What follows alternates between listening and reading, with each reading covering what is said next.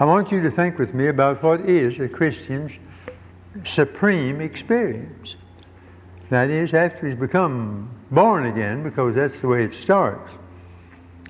Paul tells us in a sort of autobiographical chapter in 2 Corinthians 12 what happened to him. I knew a man in Christ about 14 years ago, whether in the body I cannot tell, or whether out of the body I cannot tell, God knoweth. Such an one called up to the third heaven. And I knew such a man, whether in the body or out of the body, I cannot tell, God knoweth.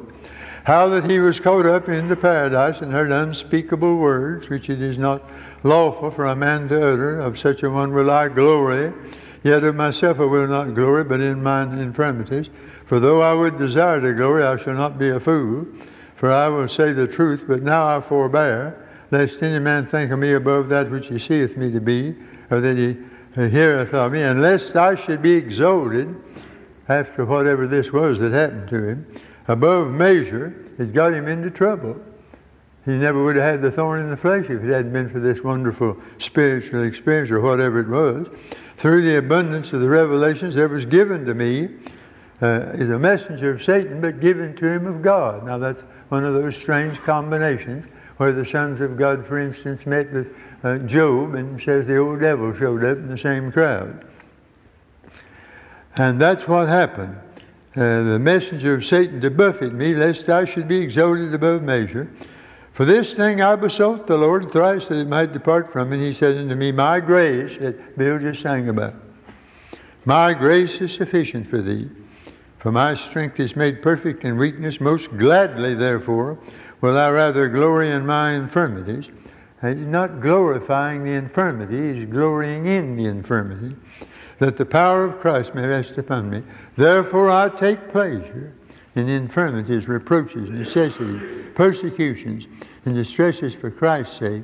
For when I am weak, then am I strong.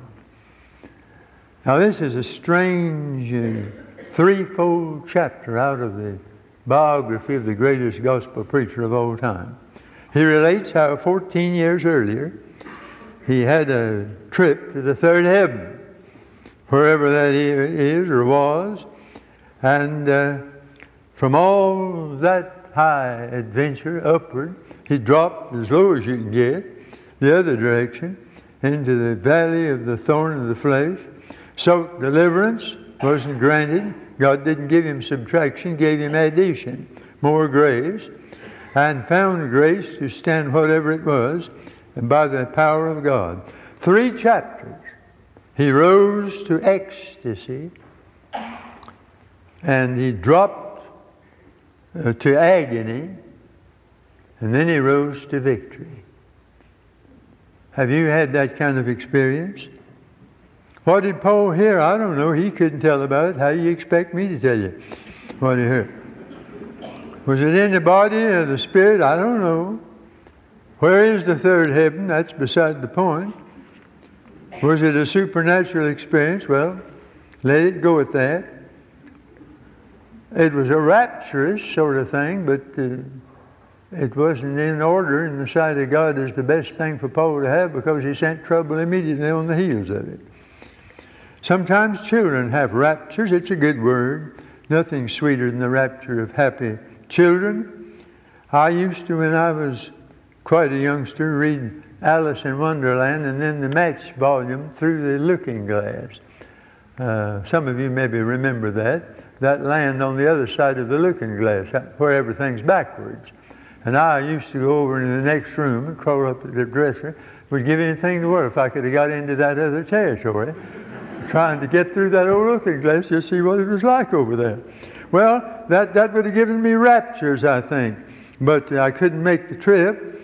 And that's why people go to Disney World. It's why they, some of them go on drug trips at the other end of the line, trying to get away from reality.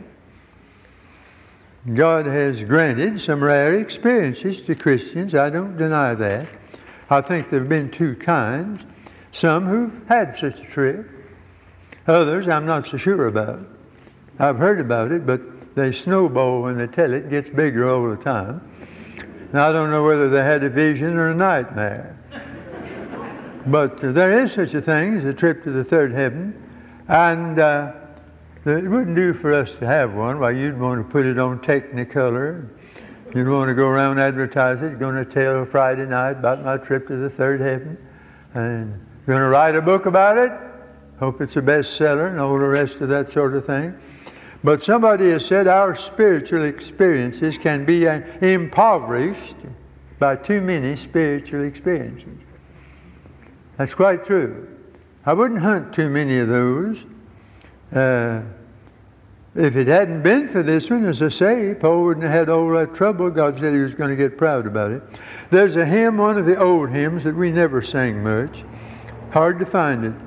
Spirit of God, descend upon my heart.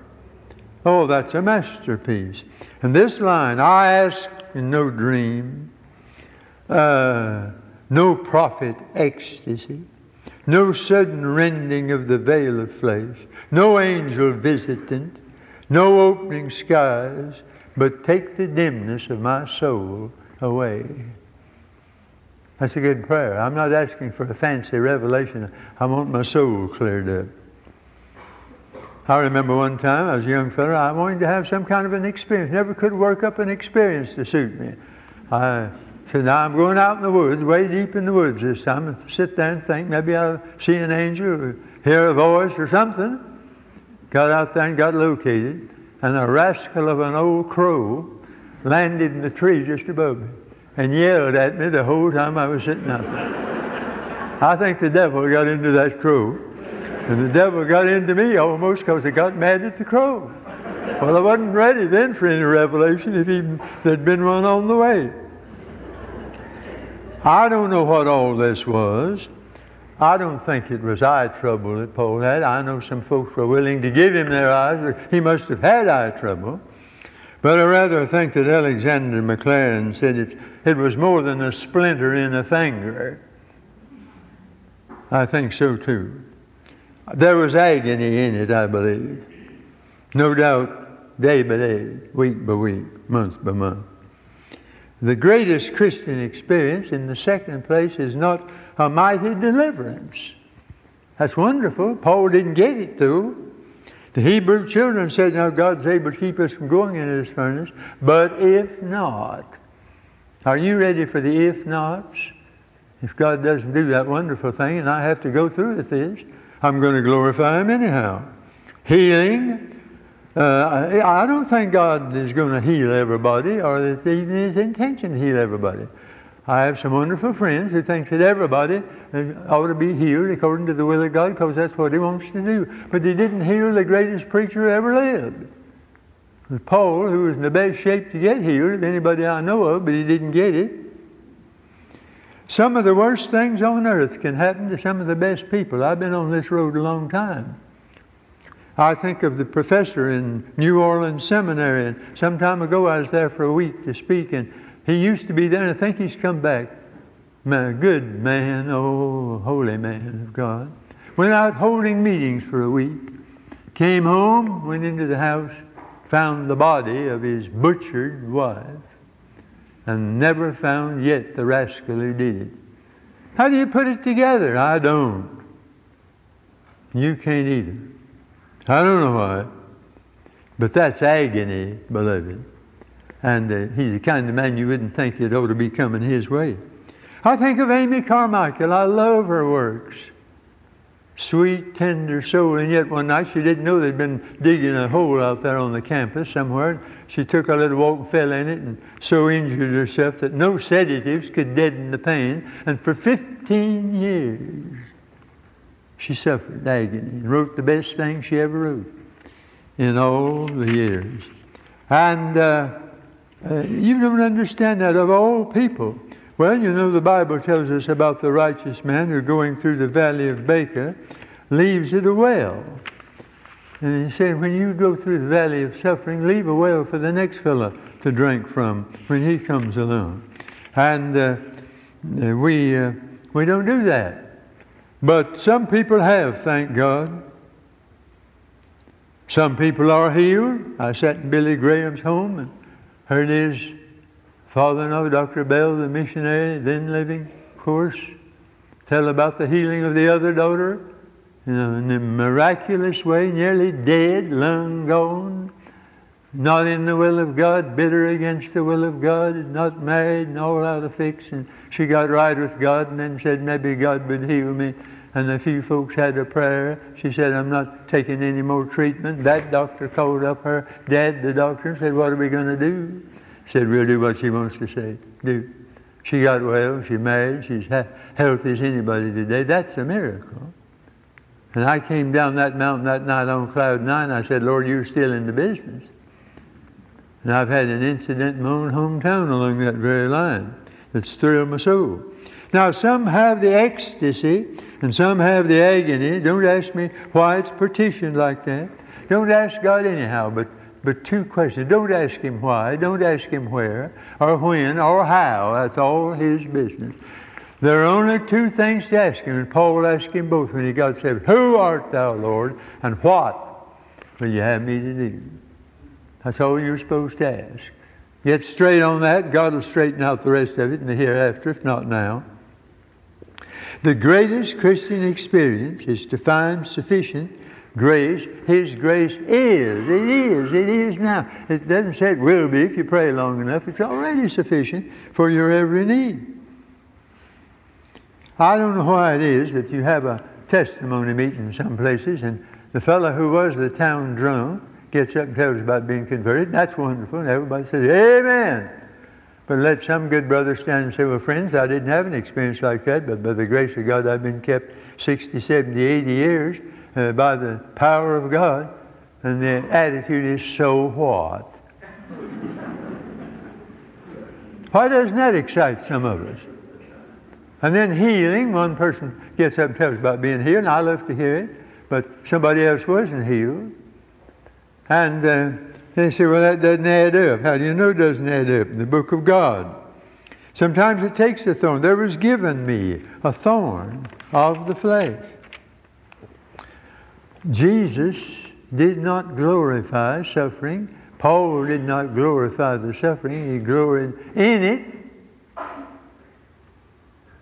Jesus said, This woman whom Satan hath uh, bothered, bound, he gave the devil credit for all this. Paul said uh, in one of his letters, I wanted to come visit you folks, but I was hindered.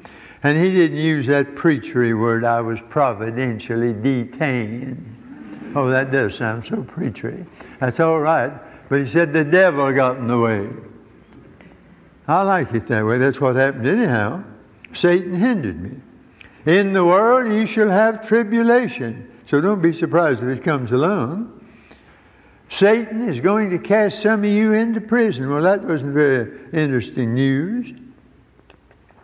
And uh, so it goes all through the book. The greatest Christian experience is to believe that all things are working together for good, whether it looks like it to us or not, and uh, that His grace is sufficient, but the factual must become actual, and we must live as though it were true.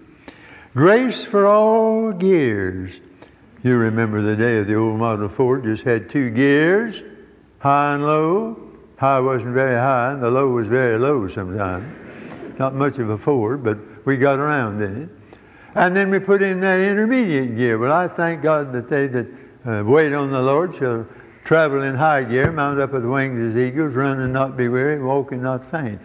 Maybe somebody here tonight saying, no, that preacher didn't know it, but I'm in extreme low gear tonight. Some of you look a little bit like it. Cheer up, friend. It can't be that bad. Well, there's grace for all kinds of gears in the will of God. And when you're in that will, you have nothing to fear. I've told you already, I think, about when uh, Augustine started out on a trip and his mother wanted to go and he said, Mother, you're too old. You might not make it. She said, My life is hid with Christ in God. And if you're homed, H-O-M-E-D, homed in God, you, you can't die away from home. That does me a lot of good because I'm away from home in some old dark dismal motel uh, room most of the time. Wake up in the middle of the night. What if something would hit me here? it hasn't yet. No, it hasn't, but not bad. And uh, I say, well, I'm homed in God. Nothing can get through God's protection to me. God knows what he's doing about all this. And uh, we read about the sparrow that nests in the temple. I'm a, I, I love to hear the birds. And they're around here. I heard this afternoon, been disappointed because my, one of my favorites, uh, the, the hooded warbler, hasn't been singing. And I thought, well, what's happening? Somebody shot him, I reckon. But this afternoon, I heard his sweet little chip down the road, and he, quite a song he has, really. And the wood thrush came along and sang for my edification, and so. But you know the sparrow in the temple. The sparrows are despised bird. This variety, there are 15 or 20 or more kinds of sparrows, for that matter. The song and the white-throated, and the, oh, the one that I like best is the sparrow that in when I used to hoe corn and cotton, the hotter it was, the louder he sang. All the rest would shut up. But he sang right along. It couldn't get too hot for him. The field sparrow. Well, the sparrow here uh, puts his nest in the temple. You know, a lot of people want to uh, abide in the Lord, but they don't get the thing right. You can't be rested till you're nested. You can't just run to God every once in a while. You get in a jam, you get in trouble. You got to nest, and two words. One says abide. That's a good word, and that's what you're supposed to do. And uh, uh, dwell. That means settle down. Are you settled down in the Lord, or just when things are going pretty good, you forget about it, and then that awful news comes, or that doctor says you've got this or that, and then you run to the Lord in a hurry. Why aren't you nested? You'll never be rested like you ought to be till you're nested, till you're abiding there. There's so many depressed people these days. Missionaries come home, many of them crack up, and preachers, and their books galore on the subject. Why can't I be like the great saints of the past and not have all these depressions and so on? What are you talking about? Which saints are you talking about? Moses almost ready to quit. David had to look up to see bottom. I'm going to fly away and be like a bird and be at rest. So for the wings of a dove.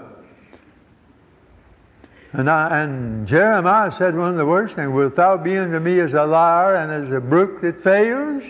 That's an awful thing to say to Almighty God. But he went on and preached anyhow. Poor old Elijah under the juniper. All the good folks are gone but me, and I'm not feeling so well myself. Jonah, let me die, let me die after his great revival meeting, let me die.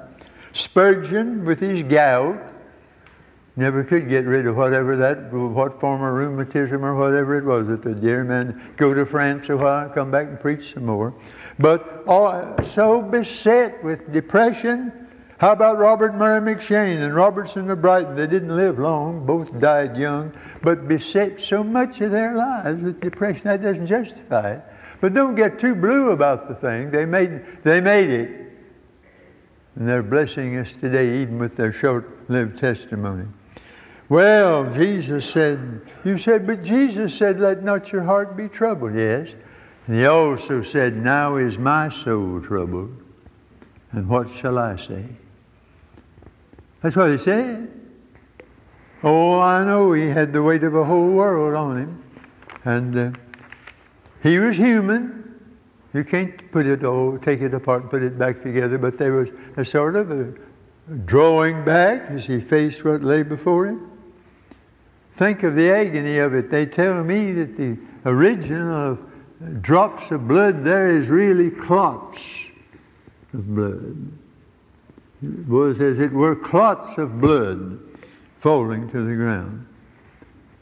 So he knew he had the weight of the, all the sins of all the world upon him.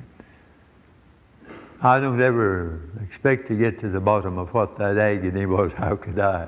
There's a picture that oh, some, one of the evangelists sent to me, and I've hung it up over my desk. It's not pretty. It's Jesus in the garden. I know there are many pictures of it. Some of them I don't care much about. It looks like he's not having any trouble at all in some of these pictures of Jesus in the garden. But not this one. He's hanging on to a rock, as it were. Down here lie the disciples asleep. And it's written all over him, agony, agony, agony. I can understand the, the, the blood in case like that. Some time ago, two preachers were talking. One said, Man, I, I sweated blood over that problem. And the other said, Don't let me ever hear you say that again. You don't know what sweating blood is. Don't ever say that again. He was absolutely right. And then don't get your head up, dear friend, about something that's not worth the trouble. Some dear saints remind me of a man swatting mosquitoes with a sledgehammer. Don't ever do that. You'll bust up all the furniture and break out all the window panes. And you get all excited over something not worth it. Go tearing around, swatting right and left, and you won't kill many mosquitoes after all doing that. So spend your energy on something that's worthwhile. For I, when I get up of a morning, I have beside the bed there.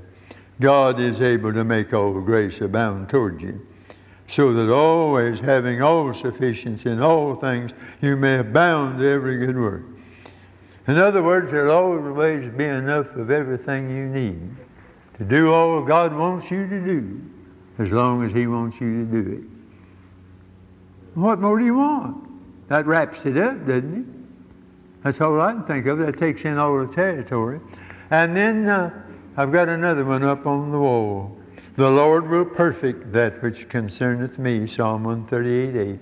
The Lord has started a good work. The Bible says he'll perfect that. God starts something, he doesn't make a failure out of it. We have need of patience, beloved.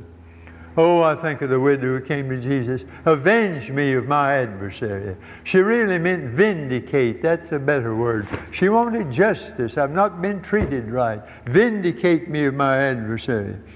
The Bible does say, shall not God avenge? And he will. The vengeance is his too. And sometimes I think about the preacher who said the other day when Walter Cronkite used to broadcast the news, he'd always end up by saying, that's the way it is. Said, I always said, no, Walter, that's just the way it looks. that's right. Many times after hearing the news or hearing, reading the news, Find myself out walking.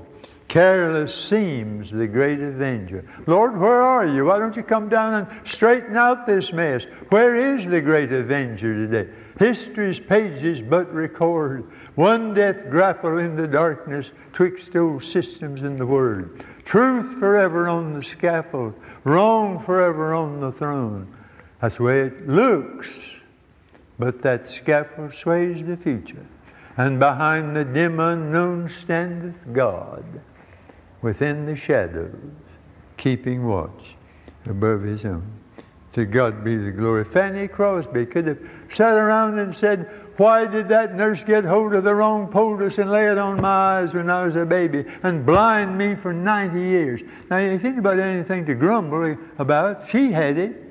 But she went through the valley of Baca. She, she didn't do that. She left wells behind her. And what wells? To God be the glory. Blessed assurance. Redeemed, how I love to proclaim it. All the way my Savior leads me. Draw me nearer. Jesus, keep me near the cross. He hideth my soul. Jesus is tenderly calling. Savior more than life to me. When Jesus comes to reward his servants, rescue the perishing. Someday the silver cord will break. I shall know him. Pass me not, O gentle Savior. That's what I call digging wells. And there's not a Sunday goes by but we drink water from some of those wells. Written by a woman who never saw. And she could have been cynical all her life, like this dear girl today, Joni, that a normal girl to suddenly have such an awful accident and be uh, completely paralyzed from the waist down, looks like for the rest of life. Well, she could gripe, but she's written and said some marvelous things. Seems like the Lord has to half kill some of us to get things like that to come from us, but it's going to get better. Some time ago, I was invited up to Hampton Institute, the great black college, to preach to over 400 black preachers. I tell you, I nearly preached myself to death. I said, if I could get white folks to back me up like this, I might turn out to be a pretty fair kind of preacher.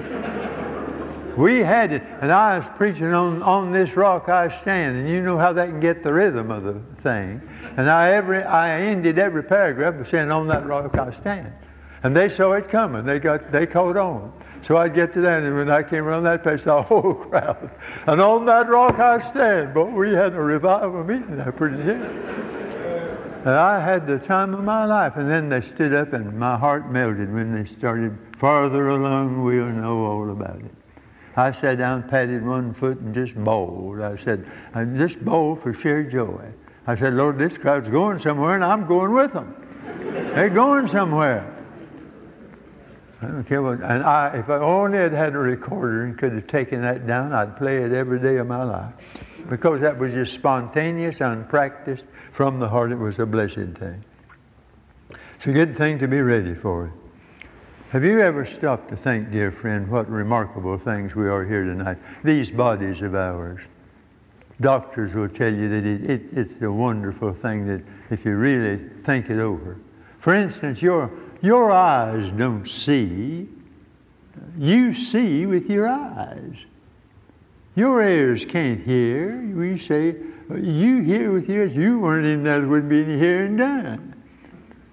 Your tongue can't talk. You talk with your tongue. Take your tongue out and lay it on the table. It wouldn't start talking. you talk with your tongue. You can see a brain, but you can't see a mind. Ever thought of that? Now, the tenant's you. Call it spirit, soul, or whatever you want to. You're the tenant, your body's the tenement. You're in the flesh. That doesn't mean the old nature there so much. as the body in that case. Well, what's going to happen when the tenant leaves the tenement? They take the tenement out to the graveyard and say, dust to dust and ashes to ashes. What became of the tenant? Well, if you were a Christian, you went to be with Jesus, of course. But marvel of it all. I don't understand all about what happens between um, death and the resurrection. I wish the Bible told me more about it. There's some things that I'm not uh, absolutely clear because I can't get that far yet. But I'll get that far one of these days. Be a wonderful thing. And uh, God has uh, shown us in His Word enough to whet up our appetite for the rest of it. As my dear one lay nearly at the point of death, I, I used to preach on living in the great until. The New Testament is just full of until, until, until. Sarah heard it a number of times. At the last, she couldn't talk. She had the thing in her mouth to breathe through. But she could scribble a little, and only I could decipher it. And I've got it put away in my book. I can't tell you some things I'm going through until. And that's what I'm waiting on just until. Sometimes I get letters from folks since I've told that, and they, they don't answer yours truly. They say until. you write to me sometimes, just put until. I know what you're talking about. Now I think of that dear saint that suffered so, oh, suffered so. She always insisted there be a vacant chair beside the bed. She said, I like to think that Jesus sits there. It, it makes it easier to talk with him when I try to pray visualize him being there. And then she went to be with the Lord, and the nurse told it this way. She said, I had been out of the room for just a few moments.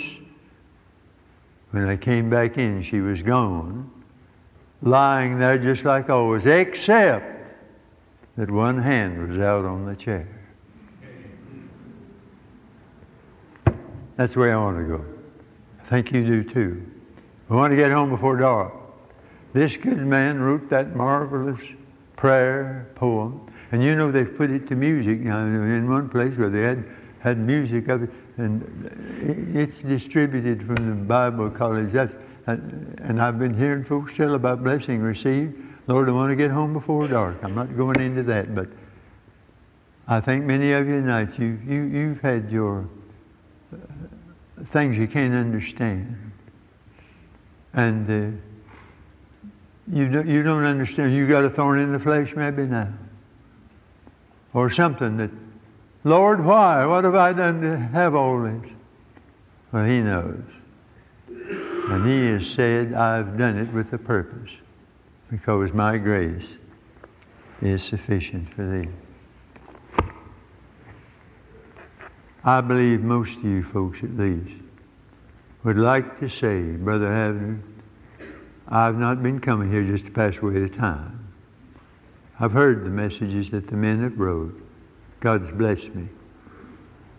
I don't want to take what I've heard and just sort of put it away as a souvenir. I want to do it. How many of you have firmly resolved by the grace of God that this preaching and teaching you've heard this week, you are not going to just accept it as information and be dismissed? Some of you have told me you've already started working. And you want to make this a reality in your lives because we're accountable for what we hear. It's not so easy as it looks just to walk out and say, well, I was up to Ben Lippen, heard so and so. Friend, you're under responsibility, but it's a blessed responsibility. And I beseech you in the name of Jesus. I could ask you how many will do it, but I don't know. I'm not much on folks, just everybody getting up say, sure, you wouldn't sit there. But you look honest. I'm going to leave it between you and God. Because I believe God knows already you have maybe last night or sometime already. You say, Lord, that preacher said thing I needed and I want to do something about it. And I can't, but by the grace of God. And he'll give you the victory. You don't need so much the ecstasy. We're going to have a lot of that in the world to come. When you have got some of the agony, get through to God's victory. That'll carry you through. Father, bless what's been said. I never know what heartaches are represented in a crowd of this size.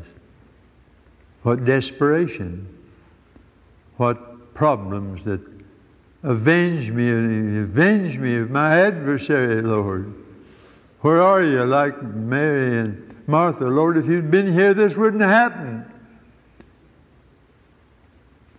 No, don't let us go at it that way, Lord, but let us say, Thy will be done.